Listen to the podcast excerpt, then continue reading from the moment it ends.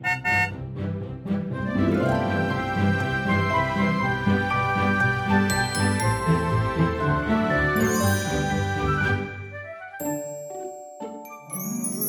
欢迎搭乘 JK 的身心灵游园车，Life is fantastic。我是主 Ron，我是 Kevin。Kevin，我们今天要来回到我们就是人类图跟职场的这一个主题了。对，那上一次呢，我们有做的就是关于这个四大类型篇，对，就是显示者、投射者，然后反应者，还有生产者。嗯、对，那今天我们要做的是六条爻篇。对。我们今天谈的六条爻，就是人类图里面另外一个架构了，就是四大类型，然后六条爻。当然，我们通常叫的就是叫人生角色，但是我们觉得比较简单一点，就是分开六条爻去谈一下六条爻里面的一些特质，然后在这里大家就可以重新去理解一下，或者是组合一下，可以让自己生活或者是在职场下面可以有多一些的了解跟啊认识。对，因为简单来说的话，其实就是因为我们在职场，因为职场其实是一个分工合作的一个地方。对，当然这个概念我们之前在那个四大类型篇我们也有讲了。那同样在六条爻，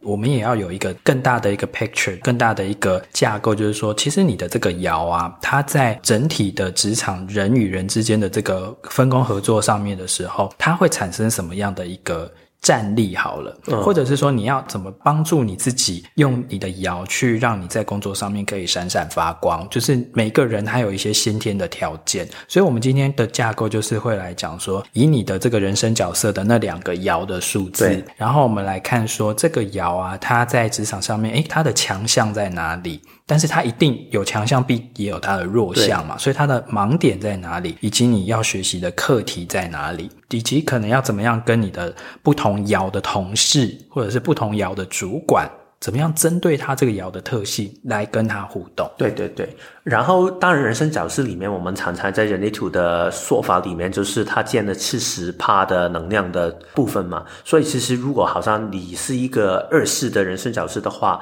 你可以多听一下关于二爻的跟四爻的部分。但是你也可以，如果你有兴趣的话，也可以数一下啊、我们。在左边跟右边就是有各十三个的数字，然后后面的那个点几点几的那个数字就是我们说的爻，所以你可以算一下，在二十六个的启动的闸门里面，你有多少个？会不会有一些的爻是片中的？可能有很多点三的话，就代表你有很多的三爻，所以这个部分你也可以参考看看。对，也就是说，除了你自己本身的人生角色的那两个爻数以外，你还可以做一个，就是有点像是。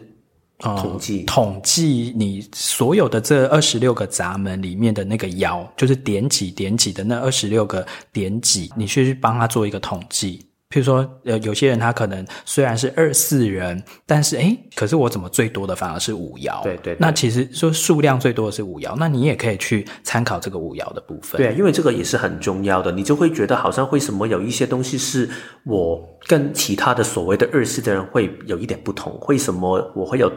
我们待会说的可能五爻的一些状态，就可以用一些不同的面相去理解。尤其是每一个人，他一定会有一些不同爻上面的冲突，所以从今天的一些分享里面，你可能就会有一些不同的启发。对，然后再，我们还是要。呃，一定要说的一个就是提醒，就是说这个只是给你做一个参考哦，对对对对，不见得说一定就是这样，因为每一个人的图，你还是要回到你的这个本体、你的个体去看你整体的这个图的一个调配。因为有些人他，譬如说四爻虽然很多，可是诶，很奇怪，他怎么反而是一个很个体性很强的人？他也不见得想要跟人家交朋友，或者是跟人家就是合群，嗯、那个都是要回到你整个图，因为每个人都是独一无二的。那我们今天的这一种，不管是之前。前讲那种什么四大类型啊，或者是讲这个六条爻啊，我们讲的都是一个很 general 的，有点像是一个泛论这样子。嗯、对对，而且也不是作为一个教学去。让大家完全的理解，听完之后我学懂了，其实六条爻所有的特质，我们想给大家一个轮廓，可以用这个轮廓去多理解、去认识这个爻的特性在哪里。对，然后我觉得比较实用的层面的话，其实还是在于说，你除了了解你自己的这个爻的展现以外，你还要去了解你的同事或者是你的老板，对，他的爻又是怎么样在运作的？嗯，因为知己知彼，百战百胜嘛。对啊，而且其实我觉得很多，我们之前有说过团队合作的部分，就是很多时候我们的矛盾跟冲突，就是因为你根本不理解对方的不同。有时候只是你以为对方是故意对你不好，但是只是可能大家在不同爻的层面下面看到的事情真的是不同。嗯、我们后面就会在聊的时候就会多分享一点了。嗯，这个是真的，因为有一些爻啊。就是某一些爻，他们彼此之间真的就是有点像是天敌，或者是就它的本质上就是互相抵触的，看的事情就是相反这样的。对，而且他一定就是会看彼此不顺眼，真的。对，好，那我们今天的顺序就是从一爻把它聊到六爻哦。嗯。好，那我们先首先进入到易爻的部分。易爻的这个，我们可以用怎么样的关键字来理解呢？我觉得易遥当然它有很多的面向，但是它最核心的一个面向就是不安感，嗯，就是他会对很多东西他都会担心那个根基不稳，所以他会有很多的动力去学习的更多。所以在职场下面，其实易遥有一个很啊、呃、幼细的部分，因为他很用力去学习，他很容易会变成一个职人的路线。对，所以他的强项就是他的学习力很强，好、嗯，然后可能很适合就是做这种研究路线，对，然后到最后可能会是深耕某一个领域或某一个路线、某一个产业，然后成为这一个领域里面的一个有点像是职人或达人，达人对，或者是就是权威，就是最懂的一个人。但是易遥他从这个职人达人的面向里面，他会有一个自己的盲点，就是因为他不安，所以他就算。多努力的，他还是觉得可能自己不够。嗯，这可就是另外一个的盲点，就是觉得别人说你已经学了很多，你很懂这个事情，你已经研究很久，他还是觉得不行不行，我还是不可以。然后我爸刚好就是有这样的一个状态，他很喜欢研究股票，嗯，但是他一直我问他意见，他说没有了，我这一些就是很普通的研究，他根本不觉得是研究，他是好奇看看。诶，可是易遥的人对于他们自己深耕研究的东西，不是应该很乐于跟大家高谈阔论吗？当然，我觉得也是要看其他窑的组合。哦、但是我觉得易遥他会觉得根本这个不算是研究，因为我有问过我一些朋友是说，所以你是易遥，你很喜欢研究吗？然后他说，其实我没有诶。然后当你问他，所以你这个东西你不是很了解吗？他说，啊，这个不算是研究啊，我只是觉得我很想知道多一点。就是说，他明明在做研究的事，但是其实他不会觉得那是研究，他只会觉得说，我就是想知道而已。对，但是他为他想知道的事情所付出的，其实已经远远超过其他人。对，其实真的是这样。就好像我们上一集不是说关于疫情的部分吗？然后可能如果你是一个医疗的人，你会觉得现在情况好像很不安，很多未知，可能你就会不停的去向往，去找很多的文章去看。但是对他来说，他可能不是研究，他只是来自于不安。同样的二爻，我们之后会说，但是二爻也会研究，但是二爻的研究就不是出自于这一种的不安感，所以我觉得为什么我刚才说一爻的核心的精神，或者是核心的一个关键字，就是在于不安。对，但是这个不安呢、啊，把它用到好的方向的话，其实就是他就是去深耕跟去自学某一个领域的知识，他去找一个答案去解决他的不安嘛，嗯嗯去缓解他对于生活或对于环境的很多的不安全感。但是我们要讲到另外一个，就是他的盲点，就是如果今天这个不安，他已经变成。往一个比较不健康，或者是往一个比较暗黑面的方向去发展的话，那这个不安其实就会导致他对于身边的事情会想要控制。对，然后他特别会疑心很重，嗯，就是在人的关系里面，或者是在所有的可能，我听到一个版本的东西，我还是觉得，嗯，我还是要保留，我还是觉得我要。多看一下，就是疑性会比较重，但是也同时因为这一种对人的关系的疑性重的问题，它会在人际关系里面，我觉得很多时候会有一种就是丛林法则。哦，丛林法则。法则，对。对，他就是觉得我们关系里面他会很看重就是强跟弱的部分，嗯、因为他底层里面他很怕别人会威胁他，对，他很怕其他人会弃掉他，所以。在这个盲点底下，我觉得在一爻里面，重点要学习到的一个课题就是，当你真的清楚自己的价值的时候，不代表你的不安感会消失掉，或者是你觉得自己不够好这一些东西你会消失掉。但是只要你看清楚自己的价值的话，其实你永远不会怕给其他人去吃掉的，因为你是安全的，你是有你自己的价值，你是可以站得稳的。对，但是一爻啊，因为他对于强跟弱的这个差别是很敏感的哦，因为他很不希望自己落到一个。弱者的地位，对对对，就会变成说好像任人宰割啊，或者是任人支配这样，所以他会在很多的方面会试图，譬如说用研究的方式，或者是知识就是力量，或者是各种方式，他让自己变得强大。这个其实是在解决他核心的那个不安全感了，对。但是就是我说，如果他往一个不健康的方向或一个暗黑面去发展的话，其实易遥的同事会让人家觉得不是很好相处，真的会。对，尤其是我觉得，如果易遥到了一个主管界的人，或者是一个可能老板界的人的话，嗯，他会很容易变成一种独裁跟霸道的做法。对，因为对他来说，刚才说嘛，疑心重，然后另外一方面，他已经觉得自己做了很多研究，所以我不。是没有听过你们的说法，但是我觉得我听过之后，我已经下定了决定。当我下定了决定之后，我只相信我自己的研究，我不会相信其他人的话，他就会变成有一种独裁感跟霸道感。对，然后再加上你刚才讲到说他会有那种疑心嘛，所以他会怕说，诶，我会不会镇不住我的员工？对对对。然后如果镇不住我的员工该怎么办？所以他可能会更往一个暗黑的方向，我就是用强压或者是很强势主导的方式，你们就是得听我的，不听我的就滚。对啊，对，所以其实如果你的老板或者是你的主管是易遥的话，其实你有时候在跟他应对进退的时候，你讲话其实你可以服软一点，对对，对，你不要跟他硬碰硬，嗯，对，但是你还是重点是你要提出很多量化的数据去说服他。对，提出很多的科学化或者是量化的证据去说服他，因为其实他自己还是会去思考的哦。他也不是说真的永远就是这么的固步自封，或者是这么的刚愎自用。你如果能够提出很有道理的一些说法的话，或许他经过一番思考跟他的分析跟考量之后，他还是会接受你的说法。嗯 而且你要多给一些空间，他可以有安全感。对，所以可能你要报备多一点，对，让他知道你现在在做什么，然后让他可以放心，不去猜疑你在干什么，或者是你为什么在背后做这么多事情。对对对，因为你就要知道说，因为他们很容易会有不安全感，嗯，所以你的一举一动啊，你尽量都要让他知道，你要告知他，嗯，不要让他觉得说他是最后一个知道的人。那从此之后，他可能对你的很多事情，他就会开始疑神疑鬼了。对对。然后我们之后就到二爻，其实二爻本身就已经跟一爻真的是一个很差别大的一个爻。然后刚好我跟 Jerome 都是一个二爻的人。对对对，因为其实 Kevin 是二四，然后我是六二，对，所以我们都有这个二爻。我自己觉得二爻啊，其实因为我们刚才讲到关键字嘛，一爻的关键字是不安全感，对不对？嗯、那二爻的关键字其实有两个，一个是它就是我们常说二爻就是一个隐士嘛，所以其实它是一个很所谓隐士的意思，放在职场里面的意思就是说，他就是一个活在自己世界的人，对对对，做自己喜欢的事情，对，或者是说他其实也很宅，他其实就他整个心理状态其实很宅。他没有很想要，就是跟人家连接，或者是跟人家互动。我刚，他永远就是在自己的世界里面去做他自己想做的事，或相信他自己想相信的事。所以除了宅跟呃内向以外啊，二爻还有另外一个关键字，就是我们常常讲的偏执。对。其实就是这一种宅跟偏执。其实二爻我觉得是一个很二元性的人。要不如果你真的很有你的能力的话，别人都觉得你是一个天才型的人。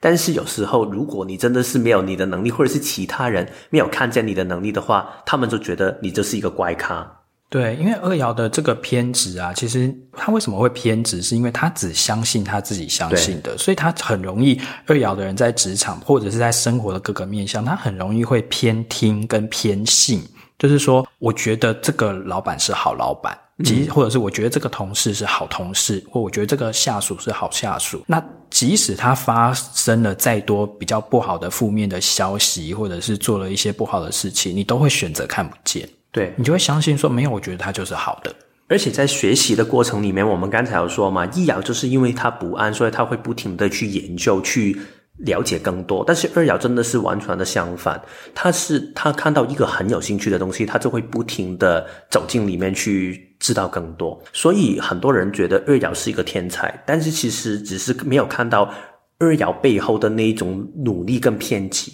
很多时候可能只是你睡了一觉之后，你明天就觉得他好像学懂了，但是你不知道原来他很喜欢这个东西，所以他晚上练习了可能一百遍。所以，你明天你就看到他的能力。但是二爻也有也有一个能力，就是他很懂把一些自己不厉害的东西收藏起来。嗯，因为其实二爻嘛，偏执，偏执的意思就是说，很多的事情我只喜欢我喜欢的。嗯，对于那些我完全不感兴趣或者是不认同的事情，其实我一点都不想去了解。对，所以他很容易会在职场上面变成一个专才。但是同时，如果你真的没有好好的发展的话，你就可能会容易变得太专。然后可能你就会有一种逃避心态，一直留在自己的舒适圈里面，没有让自己的一些技巧或者是能力可以更开放性的，可以认识更广泛。对，那因为二爻我们又常常讲说他是一个天才型选手嘛，或者有些是讲说他是一个天生好手，意思就是说，其实他内建啊，就是会对某些事物，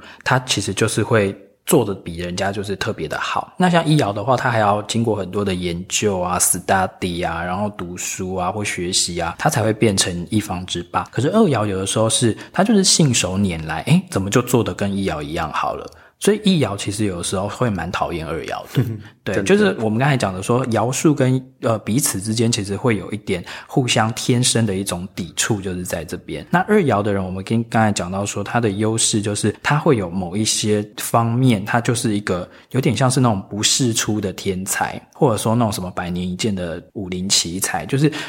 他本身就很适合去做某件事，嗯，那他又会因为很适合做这件事，所以他就会一直做，一直做，一直做，一直做，所以难免可能在那方面的优势就会变得说无限的放大，以至于他在工作上面就会成为一个比较专才型的人物。但是除了这个他会的这个专才以外，你问他其他的东西，他可能什么都不知道。对。所以我觉得这个是二爻的天赋，但是同时也是一个他的诅咒吧。因为其实很多人会觉得你就是一个这一方面的天才，你做就好了，你不要管其他的东西，他就会很容易在他的职场发展上面会受限。因为很多时候我们说到你做了一个管理层的时候，你要的是通才。未必一定是专才，所以这个就可能会有他的压力在。我有时候觉得二爻跟一爻的关系就好像我们常常说的龟套赛龟兔赛跑。对，二爻就好像那个兔子，它好像很有天分，它跑得很快，但是就是因为所有人都觉得它很厉害，它也觉得自己很厉害，它就很容易觉得自己。对啊，我就不用努力就可以了。但是我们所谓的天才，你还是要后天的努力，你才可以让你自己的能力变成一种可控制的能力，可以好好的运用的能力。天才很多时候是，可能你突然就是神经到的，你就是有一这个技巧可以用，就神来之笔这样子。对，但是你不能天天都依靠这个神来之笔啊。对，所以你就要后天的把它慢慢磨练出来，让你可以掌控这个能力。嗯哼，所以我觉得这个是二爻要在后天好好的培训的一个部分。对，就是你光是靠你的天分还不够啦，因为这个世界上有天分的人那么多，对，你还是要靠你后天的努力。就像那一些什么奥运选手啊，你说哪一个没有从小没有天分？啊、他们都超有天分的、啊，但是后天还是要经历很努力的锻炼。而且比起一爻，一爻可能他天分真的不够，但是他因为不安，所以他每天练习的话，可能他练了十年之后，他一定比你厉害。对啊，因为一爻他的设定就是他就要让自己变强嘛，嗯，然后他会独立，他不想要依靠任何人。那二爻有的时候就是你会会的就很会，然后不会的就完全不会，啊，你感兴趣的就很感兴趣，很有热血，然后不感兴趣的就是你怎么跟他讲，他就是不。懂，好，所以其实二爻我们刚才也有讲到说，要学习的就是，嗯、呃，你还是要努力。就算你发现到你的天分，你还是后天要靠一个自律跟努力，让你自己才能够更精益求精。那盲点的部分的话，刚才有讲到说是比较是逃避心态嘛，对对对对对。所以，但是我觉得在主管的立场下面，他还会有多一个的盲点，嗯、就是也是他的特质，但是也是他的盲点，就是因为刚才我们说二爻很偏激嘛。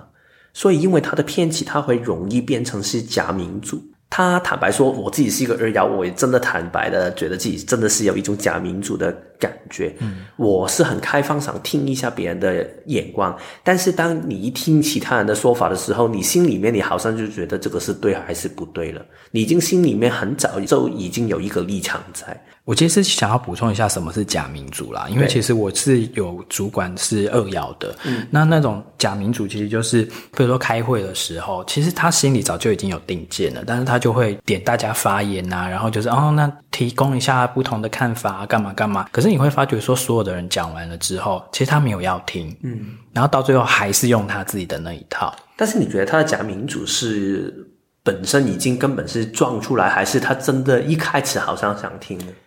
是不是装出来的？我觉得应该还不至于是装出来的，但是我觉得他低估了他自己的主见跟成见啊，我自己也常常这样。对，因为二爻其实是因为我们刚才讲的偏执嘛，所以其实二爻的人他们是定见很深的人哦。你千万不要以为说你可以说服一个二爻的老板，一爻的老板你还可以用什么数据啊，用一些资料啊，什么那些逻辑啊，那些分析啊去说服他。可是二爻的老板有时候他头脑是非常非常僵固的。我觉得可能如果你要说服一个二爻的话，你要给一个他没有想过的观点。你不用很多的 details 作为作证，但是你要有一个就是他没有想过的观点，他就会突然觉得，哦，这个想法我没有听过，可能有可能我可以听一下，呃。对，你可以试试看啦。但是我我们讲到这一点啊，一方面也是说，如果今天二爻的你哪一天你自己成为了一个主管的话，你要知道说，这个就是你在性格上面的盲点。你很容易你在带领你的团队或者是在带领你的公司，到最后会不知不觉的变成同质性很高的一群人，或者是大家都是同温层，因为已经变一言堂啦。所有的那些你不想听的或不中听的那一些人，后来都走了，或者是他们已经选择就是不发声了。所以你一定要极力的。避免就是让你自己的这个偏执啊，到最后会变成说哦，整个公司就是只有一种声音，嗯，或者是你要留意到有这一种的情况出现。对，嗯、好，那接下来我们来聊三爻。对，三爻最主要的关键字就是关于尝试，因为在他的人生里面，其实所有东西都是跟尝试有关的。有一种说法是说，他们很容易为反对而反对，就是会叛逆，会想要就是哦，你叫我要往东，我偏偏就要想要往西；嗯、或你叫我不要做某件事，诶，我偏偏想要试试看。嗯，我觉得很多人对三爻其实有很多的可能不好或者是误会的感觉，就是觉得他们就是反对派嘛，就是如果你在一个社会里面或者是在政治下面，他就是一个反对派的角色。但是其实如果三爻真的是很可以很活出自己的时候，他不是因为想。不妥你，或者是就是觉得针对你，所以反对。他只是觉得你说的东西我不肯定，所以我要自己尝试一下，我才可以相信。所以他们有很大的探究精神，也有很大的尝试精神。所有东西他要自己尝试过，自己探索过，他才会愿意去相信。对，所以如果你有三爻的同事啊，或者是下属的话，我觉得其实挺好的。因为其实你就可以支持他，或者是鼓励他说：“哦，没关系啊，那你就多试试看啊。”但是试只要去试某一件事情，他一定有百分之五十的几率会成功，百分之五十的几率会失败嘛，嗯、对不对？那他失败了之后，你还是要尽量去鼓励他，因为其实三爻的人，对对对，他们做很多事情的时候，他的设定本来就是会碰碰撞撞，他不会一次就成功。嗯，但是他可以一路上，他可以累积很多失败的经验，之后就会知道说怎么避免或怎么修正。所以到最后，我觉得三爻如果后来在职场上成功的话，他真的都是靠他的实力。对对对，所以三爻是非常吃实力的。那可能二爻的话，有时候就是靠天分。我也不知道我是怎么起来的，反正突然之间我就红了，我就爆红了，或干嘛。那一爻的话，他就是靠他。扎扎实实的去 study 嘛，然后后来会成功。那三爻的话，就是你要不断的去尝试错误，然后在错误中你要反省、要修正、要找到方法去解决。诶，这个事情为什么我会做出这样的判断？那下次要怎么做对？嗯，所以我觉得三爻里面它有几个的，我们可以说学习的重点在职场下面。第一个就是也是它的盲点，就是因为跌太多次了，它会容易变得悲观，很多事情它会。再不想尝试，或者是觉得自己的能力不够等等的，会变成一种悲观主义。所以我觉得这个部分就是对于三爻来说，可以的话尽量就是不放弃，相信自己。如果只要不放弃的话，你总会有成功的一天。这个也是我常常会跟我的个案去分享的一个说法。因为很多时候三爻如果跌得太多的话，他会看得太重。但是只要你了解，不要把成败看得太重，就是享受这个过程里面你学到什么。我觉得这是一个非常好的成长，就是你在职场上面，只要你不放弃啊，你一直不断的在尝试，然后找到方法，其实总有一天会试到对的。对，而且那个对都不是靠什么运气啊、侥幸啊，那个真的是你就是。你就是做对了，对对，对，而且你知道你为什么对，以及你知道你为什么错，这个其实对三爻来讲是非常重要的。那如果你今天的主管是三爻的话，那恐怕会比较辛苦了。对，真的，因为我之前就是有一个老板，他就是三爻，因为三爻他我们刚才说嘛，他常常会跌很多次嘛，所以他会通常有两个很极端的状态。第一个就是他觉得反正我在跌倒中成长的，所以你也应该这样。所以他会变成一种很苦妈的状态，虎妈，虎妈的状态，不停的鞭查你，去让你要更成长。对，然后一方面他会觉得你就试试看吧，我之前也是这样过来的，所以他可能如果作为一个主管，他会给很多的不同的命令。今天我跟你说做这个东西，明天可能他就会改掉了，这个是一种的状态。但是他也有另外一种状态，就是因为他尝试太多，所以他觉得所有事情都没有办法可以这样发生。所以你跟他说什么点子，他都说不行，这个不行，这个就会变成是另外一个极端的状态。如果你可以提供他一些意见，你就提，但他也许也不见得会想听，因为他就是有些东西他想试。因为三爻的关键字就是试，所以他一定会希望很多的东西要有所突破，要有新的做法。好，我们可以试试看这个啊，我们可以试试看那个啊。那如果你今天刚好是一个心态比较保守的员工，或者你今天刚好是一个易爻的员工的话，那你可能就会觉得很不安。嗯，就是一天到晚都在试新的东西，你就会觉得说，可是好像都没有一个很踏实的一个基础。对，所以这个都是要互相理解的。那我们刚才还有讲到说，就是不健康的面相嘛。如果一个三爻，它往一个比较不健康的面向去发展的话，就会变成说，在呃所有这个累积失败的过程中，他会觉得说，为什么我常常都是碰壁失败，然后都没有办法做出什么表现，然后到最后他可能就是一个失败主义者，就是他会给自己贴上一个哦，我就是一个 loser 这样的一个标签，嗯、那就这个就已经非常暗黑跟非常不健康了。因为其实三爻的人，你在职场上面，你真的就是要尝试，然后走一个广度。嗯，好，就是你要多去试，然后就是很多元，好，然后重点不是说你错了什么，你要记得一件事情，就是你永远要想说我又学到了什么。对对，所以很重要是不要跟其他人去比那个进度。就是觉得自己其他人好像很快就已经爬到什么样的职位了，然后你也一定要更快，因为其实我觉得三爻它真的是可能头几年的时间它会比较跌跌碰碰的，但是到了一个时间，你的经验累积起来的话，你可能可以爬得很快，因为你已经尝试够了。对，而且三爻其实它还有另外一个隐藏的优势哦，就是它是所有六条爻里面它的韧性对对最强的，也就是说它的适应力是最强的，只要你跌倒，你愿意。痛定思痛，然后想一下说，哎，下次我要怎么样，不要在同一个地方跌倒两次。然后你只要学到了之后，然后你重新站起来，继续往前走，这样的一个毅力或者是这样的一个韧性，是超越其他爻的。嗯嗯，对。所以我们接下来就来到四爻了。对，四爻的关键字是什么？就是人脉了。嗯哼，其实四爻我们常常说就是好朋友，但是其实我觉得对于四爻来说，很难真的去这样。简单去说，他会有很多的朋友，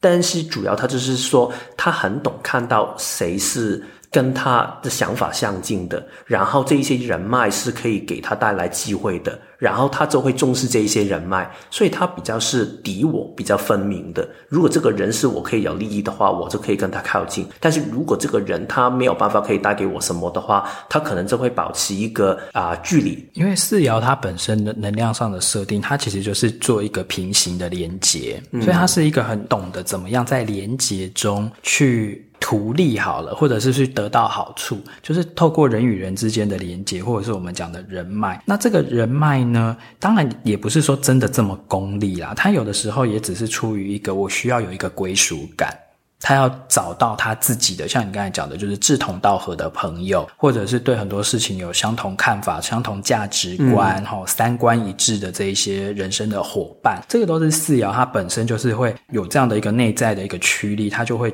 驱动着他去做这件事情。那在职场上面的话，当然我们常常讲说做事固然重要，但是做人其实同等的也是很重要。所以其实四爻的人啊，先天他对于这种人与人之间的关系，他就有一种很敏锐的嗅觉。对，所以四爻好像刚才 Jerome 说的，他真的可能做人比做事更懂。嗯，但是这个也会变成是他的另外一个盲点，对，因为他可能就是太重视于做人，然后他反而没有顾到做事情的部分，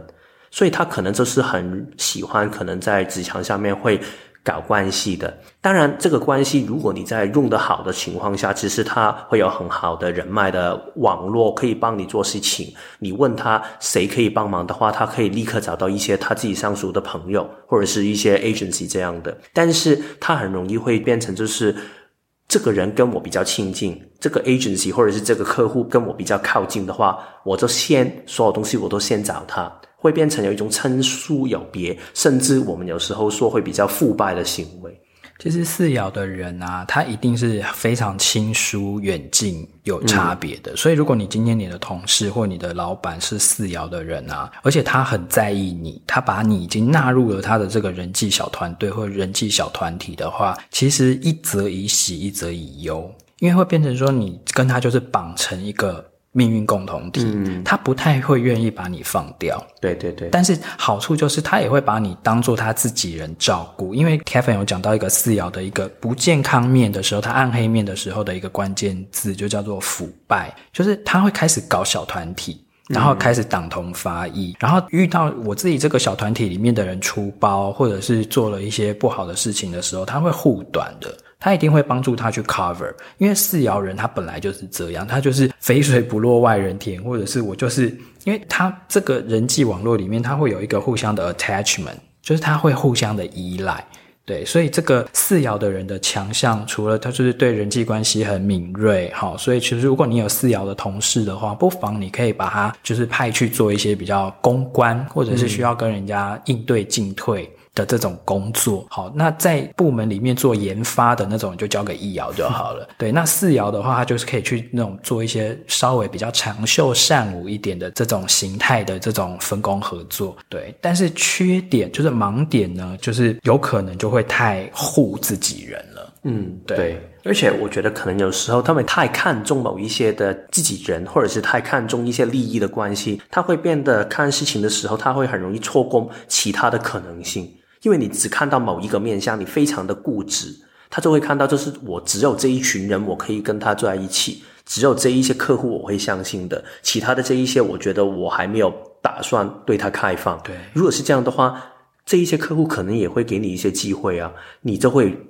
有机会错过了这一些的人。而且，如果你被你自己非常相信的客户或者是同事背叛的话，嗯、其实四爻真的会痛不欲生。对呀、啊，因为四爻都是真的是跟你拔干净的那种，就是用真心来跟你交往，即使今天只是一个公事上面的关系哦。嗯，对。所以我觉得在四爻的一个职场上面学习的课题，就是如何在关系里面可以找到自己的位置，就是如何在个体性跟团队的精神里面，你要找出一个平衡。换句话来说，就是你这个团队里面，你不可以所有事情你都觉得我们要一起做的，有一些事情可能你要自己一个人做，所以你要分得清楚。但是同时，在一个团队里面，也要有自己的贡献，你不可以只靠打关系，然后就是靠人脉。你要有人脉，对方要不要你这个人脉，也是看你会提供什么样的价值。所以是要。刚才我们总结一下，就是你要有自己本身可以提供的东西，你要找到自己的定位。但是团队就是好像一个加成的部分，它是可以让你有更多的可能性，但是你还是要自己本身可以提供的事情。对，这个真的是四爻在职场上面一个很重要的一个课题了。嗯，对。那接下来的话，五爻，嗯，五爻最主要的关键字就是务实，就是它可以很实际的解决问题。所以我们常常会说，五爻就是在一个商业社会里面，或者是在大部分职场的环境里面，就是一个很典型的一个执行长的角色。因为你给他一个问题，如果老板你给他一个，我现在下一年公司要怎么去发展，你帮我找一个方案出来，他就是会帮你去想，然后去执行的人。对，五爻其实他就是一个解决问题的高手啦。嗯，对，所以任何的方案到他手上的时候，他自己就会去评估说那个可行性的程度到哪边。对，嗯，因为其实有些人他可能会天马行空啊，或者是他有很多奇想，但是五爻的人他在做事情的时候，他是非常的务实的，非常的实际，就是到底我们可不可以把这个构想执行出来？它可不可以真的生产成一个产品，或者是真的把它变成一个可以运转的一个服务，或者是某种商业模式？所以五爻的人呢、还蛮适合在这个职场上面打滚的。对，因为真的是说我们常常职场上面说重要的能力，好像是项目管理，或者是作为主管的一些领导力，其实都是非常五爻典型五爻的一些状态。对，那五爻的盲点是什么呢？其实我觉得刚才我们有说到它比较可以务实嘛，但是务实反过来就是可能没有那一种人情味，世尧比较是人情味的状态，就是你是我自己人，我就会我就算你便宜一点，对，或者是对你好一点，或睁一只眼闭一只眼。但是五爻就是觉得，如果你这个人可以为我们这个团队可以提供什么样的好处的话，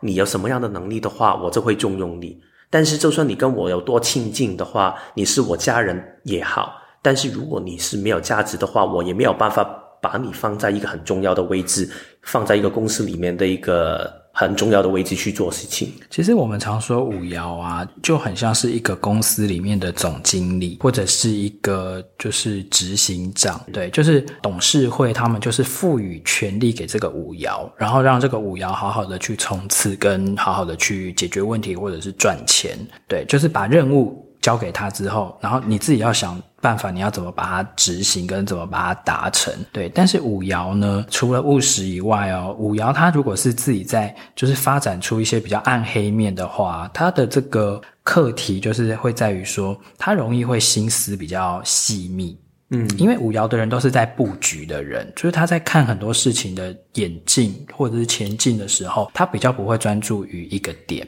他会专注的是整体，我们要怎么样，呃，循序渐进的往前走。所以，他其实是一个会有一种操控的性格，嗯，会想要操控所有的事情往自己的方向走的时候，他可能就会用一些的心思。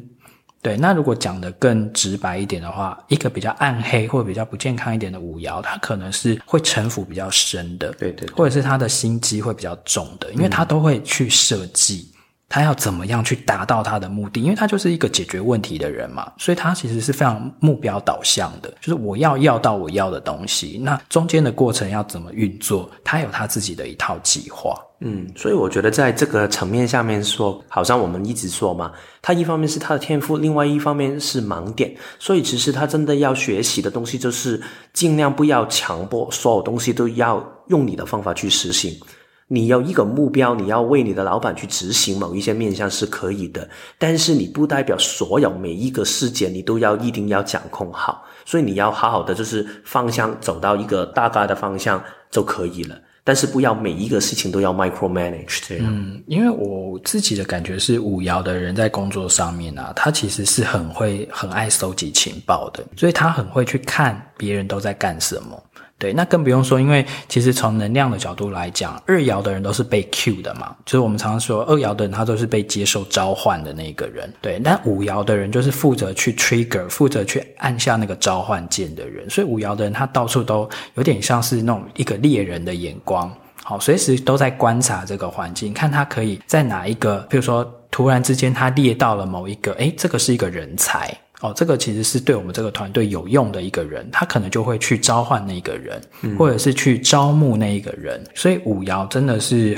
总经理级的这种人才啦。嗯嗯，对，而且他的好处是他又很容易会给人家第一印象非常好哦。对，因为很多人会对五爻有很多我们说的期待或者是投射。就是对他来说，觉得这个人一定是一个很有影响力的人，或者是他可以做到什么什么的，所以他会有很大的一些主角光环。你看到他就觉得，对，这个人就是可以帮到忙的人，就是他的能量场本身就会散发一种让人家觉得说，嗯，这个人很厉害，或嗯，这个人他就是一个栋梁，或者是有什么事情交给他一定安啦。但这只是他能量场散发的一个。美好的形象哦，实际上他是不是真的具有这样的实力，可以去执行你对他的期待？这个都是事后要经过检验的。嗯，对。那如果检验不成的话，这个五爻他就失败了，因为人家就会散播对他负面的口碑。对，所以其实我觉得五爻上面他这个光环的背后，他其实也是有很大的压力，因为每一个人都期待他可以嘛。我觉得。其他人期待他可以，他可能真的有某一种的能力在的，但是可能这个能力是给放大了。如果给放大的话，就代表可能很容易会让人失望。不是他做的不好，但是可能他做的程度没有其他人期待这么好。然后他对自己也可能会有一些压力的，因为他觉得自己所有人都对他有期待，慢慢他可能会变成有一种偶包的压力，所以他可能会为了要符合其他人。啊的期待，所以他会强迫自己要照顾好所有的人，他要做好所有的事情。不是有很多老板他就会说嘛，就是说我的工作，我现在照顾我的公司有可能几十人，然后可能几百人，所以我的工作其实是很重要的，因为我要照顾好每一个人的需要。我要很容易会把所有人的期待跟所有人的责任都扛在自己的身上，觉得自己要为所有人负责任。对，就是到最后会扛责任，扛得很累啦。所以其实这个就是五爻人的一个在职场上面要学习的课题了。尤其是五爻的体质天生就是很容易会慢慢慢慢，只要假以时日，然后你真的很勤勤恳恳、很认真的在工作上面，在你的职场上面有所经营的话，真的很容易到最后就会做到一个主管的位置。然后你可能就是要去。做很多的决策啊，甚至说你可能要带新进的员工啊，然后事情一多起来的时候，你就会觉得说，其他人好像都不太行嘛，就只有我五爻最行，嗯、而且的确真的能力又是的确是好的，所以就会变成说你会过度的把很多的责任都扛起来，然后自己就会变得很累这样。嗯，所以我们最后一个就到六爻了。对，六爻跟五爻啊，他们是一个彼此也是很容易看不顺眼的两个相对的爻。为什么呢？因为五爻它是很有执行力，所以它很适合我们刚才讲的当总经理或者是执行长，对不对？但是呢，偏偏既生于，何生亮，又有一个 爻。嗯他就更高于这个五爻，就是六爻。六爻的话，他就不是来当这个很执行的工作，他反而是来当一个什么会长的主席呀、啊，或者是董事长。就是我站在那个位置上，诶，我不见得自己要亲自去执行这件事，但是我就是提出了一个愿景。对好，然后让这个五爻的人代替我去执行。嗯，所以六爻，如果你大家走进一个公司里面，他肯定会有一些，就是说这个公司里面他的信念是什么嘛？Mission, vision and values 这一些的、嗯、价值观等等这一些东西，这一些就是非常六爻的东西。他是设设定好一个愿景是如何，他看的眼光他会看得很远的，这个就是六爻最厉害的能力。他可以做一个整体的蓝图的规划，然后他会很宏观的去看我们这一个集团、我们这个团队、我们这个公司，最后我们要走到是什么样的一个状态，怎么去执行？他们可能会有一些想法，但是如何去执行、落实去执行，他就会交给五爻或者是其他的这一些爻去处理了。因为六爻，因为它是在所有的爻的数字的是最高嘛，所以它其实都是很喜欢站在一个很至高的观点。我自己形容是很像在一个空拍机，用一个空拍机的一个视角在看所有人世间的很多的事情。那如果你可以把你的角度拉到这么高的话，其实你就不会太专注或者是太关注于现世的东西，你可能就会更。把，比如说时间轴拉到更长，你可能会看的是一个更远的趋势，或者是更远的未来或干嘛的诸如此类。所以，为什么说六爻的人他很会提一些所谓的愿景，嗯，会去吸引下面的人为他服务，或者是为了他的愿景一起来呃团队合作来打拼，因为他就是提供了这个美好的一个蓝图或美好的一个想象。好，但是呢，六爻的人就因为如此，所以他的盲点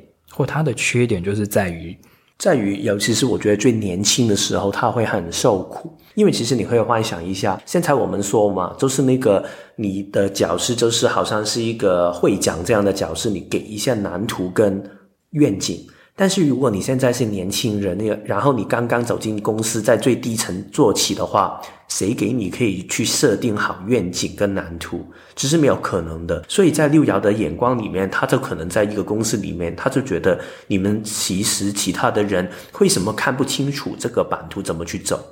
但是他一方面他觉得觉得不满意，他觉得大家没有看清楚。但是同时，他也没有什么可以做啊，因为他根本一方面他真的是没有在这个对的岗位上面去做这个事情，但是另外一方面，其实他也还欠一些实际面的技巧，因为愿景。想是很容易的，但是如何执行，可以执行吗？如何沟通出来？如何让其他人可以顺服？这一些技巧是要在职场下面慢慢去锻炼出来的。所以年轻的六爻可能就在职场一开始的时候会觉得很困惑，或者是觉得有一点受苦的状态。所谓年轻的六爻啊，就是指说，因为你的呃人生角色里面只要有六爻这个数字啊，你的人生就会很鲜明的分成三大区块，三个时间的段落，一个是零到三十岁左右，然后第二个是三十岁到五十岁左右，然后第三个是五十岁以后。所以真正的你可以爬升到什么董事长啊、主席啊，然后讲话有分量啊、含水会解冻啊，那个可能都已经是到五十岁之后了。那三十岁之前其实就是一直跌跌撞撞，因为三十岁之前的六爻，它其实活出的就是一个三爻的能量，它就会一直试，然后一直跌倒，一直跌跌撞撞，然后在这个情况之下，他又没有放弃六爻的那一种一个梦想或一个更远大的远景的时候，就会在身旁的人的眼中会觉得说，你这个二十几岁年轻的这个六爻，你就是一个不切实际的人，你就空有很多的口号，空有很多的梦想，可是呢，你实际上你又没有真的去付诸实行，对，所以。六爻可能就是要熬过这个期间啦，然后像刚才 Kevin 讲的，从三十岁到五十岁的时候，你要开始去很接地气的开始去学会人世间运作的法则。嗯，而且我觉得在这个经历里面，在职场下面，就慢慢去花这个时间，你的想法或者是可以把它调整一下，不是你在如何在职场上面发挥，在年轻的时候比较重视的是如何去学习一些软实力。去让你未来可以做得更好，这个是第一方面。第二个方面是好好在职场下面去观察其他人怎么去运作的，因为你多观察一下的话，在你未来你作为一些管理的岗位上面的话，你就会可以更清楚如何可以去做到了。所以我觉得六爻的同胞们 没有啦，就是六爻的人们，其实不管你现在在人生的哪一个阶段，你在职场上，如果你确定你就是还要一直工作下去，因为你没得选择的话，那你也没关系，你就是放长远的去看。好，因为你你的人生包含你的职场，也就是分这三阶段。那你要为你自己五十岁之后所谓的绽放期，就是人生中真正的 role model，真正的人生典范的那个时期，先做好一个准备。因为到五十岁之后啊，你的发声或者是你的呃很多的行动。你天生就是会有那种能量，能量场，它本身就是会带动大家，然后会让大家看到你之后会想要见贤思齐，或者是你的存在，你曾经走过的那一些路会给人家一些力量跟启发。那五十岁之后的六爻啊，基本上你就是被设定当那种 KOL 的啦，就是那种比较有影响力的，因为因为人生典范嘛，所以你的发言或者是你的行动，就是会带着一个 KOL 的一个能量。那你现在就是。为之后你要开始去有很多的历练，然后去做好准备，这样子。对，但是缺点也是有哦，因为六爻其实缺点也挺多的哦。所谓的缺点就是说盲点啦，就是如果你往一个比较不健康或者是一个比较暗黑面的方向去发展的话，六爻在工作上面的一个盲点就是很多事情都会好像事不关己，对，对对，都在一个冷眼旁观的感觉。对，我之前有遇过一些六爻的状态，就是他会很容易。当自己下了一个命令之后，可能就过了几天之后，他就会再问你说：“就是你为什么要做这个事情？你要做这个事情的目的是什么？”因为对他来说，他根本没有去关顾这个事情如何发生，他是重新用另外一个很抽离的状态去重新去审视这个事情是不是要这样的发生。所以对可能六爻来说，每一次重看这个事情都是一个全新的角度去看。我觉得这个就是可能六爻对有一些其他的爻星的人来说，会觉得有一点格格不入，或者是觉得奇怪的部分。我觉得是觉得有点冷漠，哎，嗯，就会因为它都是飞在很高，它都空拍机嘛，所以会变成说，好像它都是用一个至高无上的观点在看很多发生，比如说同事之间的冲突，或者是老板怎样怎样，就是他都是因为其实六爻的人。如果要讲大道理的话，是很会讲大道理。对对对对，对。但是他自己会不会真的去实践他心中的这个大道理？诶，有的时候也许不会哦。嗯，就会变成我们常常讲的一个伪君子。所以我觉得，如果你刚好已经是一个过了刚才我们说不是年轻气了，可能已经到是四十多五十岁这一种的啊六爻，然后你在你的岗位已经可以是一个主管级的人的话，你可以去多留意一下，就是尽量你还是要接地气一点。当然，你本身的本质还是可能用一个抽离的角度去看一个宏观的蓝图是如何，但是你还是可以关心一下员工，然后你也可以在有一些时候你要走到最前面去，让大家看见原来你还是跟他们站在一起的。所以用一个比较有技巧性的方法去弥补这一个可能你会有的盲点。然后另外一个就是想跟做是同样的重要的，因为可能你会太容易变得抽离或者是冷漠，所以你觉得。反正愿景我已经说了出来了，其他就你们执行吧。但是如果你一天没有把这个事情真的可以落实出来的话，它其实根本没有办法可以显化出来。所以你想到这个事情的话，你要让其他人去推动的话，可能你在制度上面你还是要想一些事情，如何可以让大家都可以有一个力量，或者有一个决心，可以一直走下去。就是不要只会打高空，或者是只会说，然后都不会做。嗯，对，那。嗯，因为我们刚才讲说，五十岁之后的这个六爻，如果他已经回到他自己的频率，回到他正确的一个运作的话，其实他就是会散发一个 KOL 的一种这种能量场。而且那个时候啊，因为五十岁之前，我们不是说他就是空拍机嘛，都高高在上在看。可是正常来讲，等到你正确的运作你自己的六爻到五十岁之后，其实你这个空拍机已经会落地了，你又回到地面上了，然后你就可以去用你之前。高度的这些 data，或者是这一些呃人生的一些资料，或者是人生的体会，去告诉一些地面上的，就是我们所有的人，我们接下来该怎么前进。然后你的那个愿景，你在讲出来的时候，其实你是负责的是要鼓舞人心。因为五爻他会去执行这些事情嘛，但是其实你就是要去鼓舞这一些五爻，或者是这一些要去打好社会关系的这些四爻，就是其他的这一些为你所用的这些爻，或者是跟你一起合作工作的这一些爻，你就是要提供一个鼓舞士气，然后用一个就是乐观或者是正面的这种，其实自然而然六爻就会去做这样的事了。嗯，所以我们大概今天就。简单很快的去解说明了一到六爻的一些状态了，希望这一些的说法可以让大家可以更了解一下，其实你本身的一些爻的状态是如何，然后可以让你在职场下面或者是在生活里面可以更清楚自己可以如何去运用自己的能力。对，好，那下一集呢？下个礼拜我们又要回到人类图电影院。对，然后这一次我们要看什么片呢？我们看的片是 Jerome 你非常喜欢的一个电影。对，对？因为这次是我选的，叫做《真爱每一天》（About Time）。那至于这个是在演什么的呢？如果你今天呃还有时间的话，或者是这一周你还有时间的话，你可以在 Netflix 上面都可以先找来看《真爱每一天》。那我们就下周再一起来讨论喽。好了，拜拜，拜拜。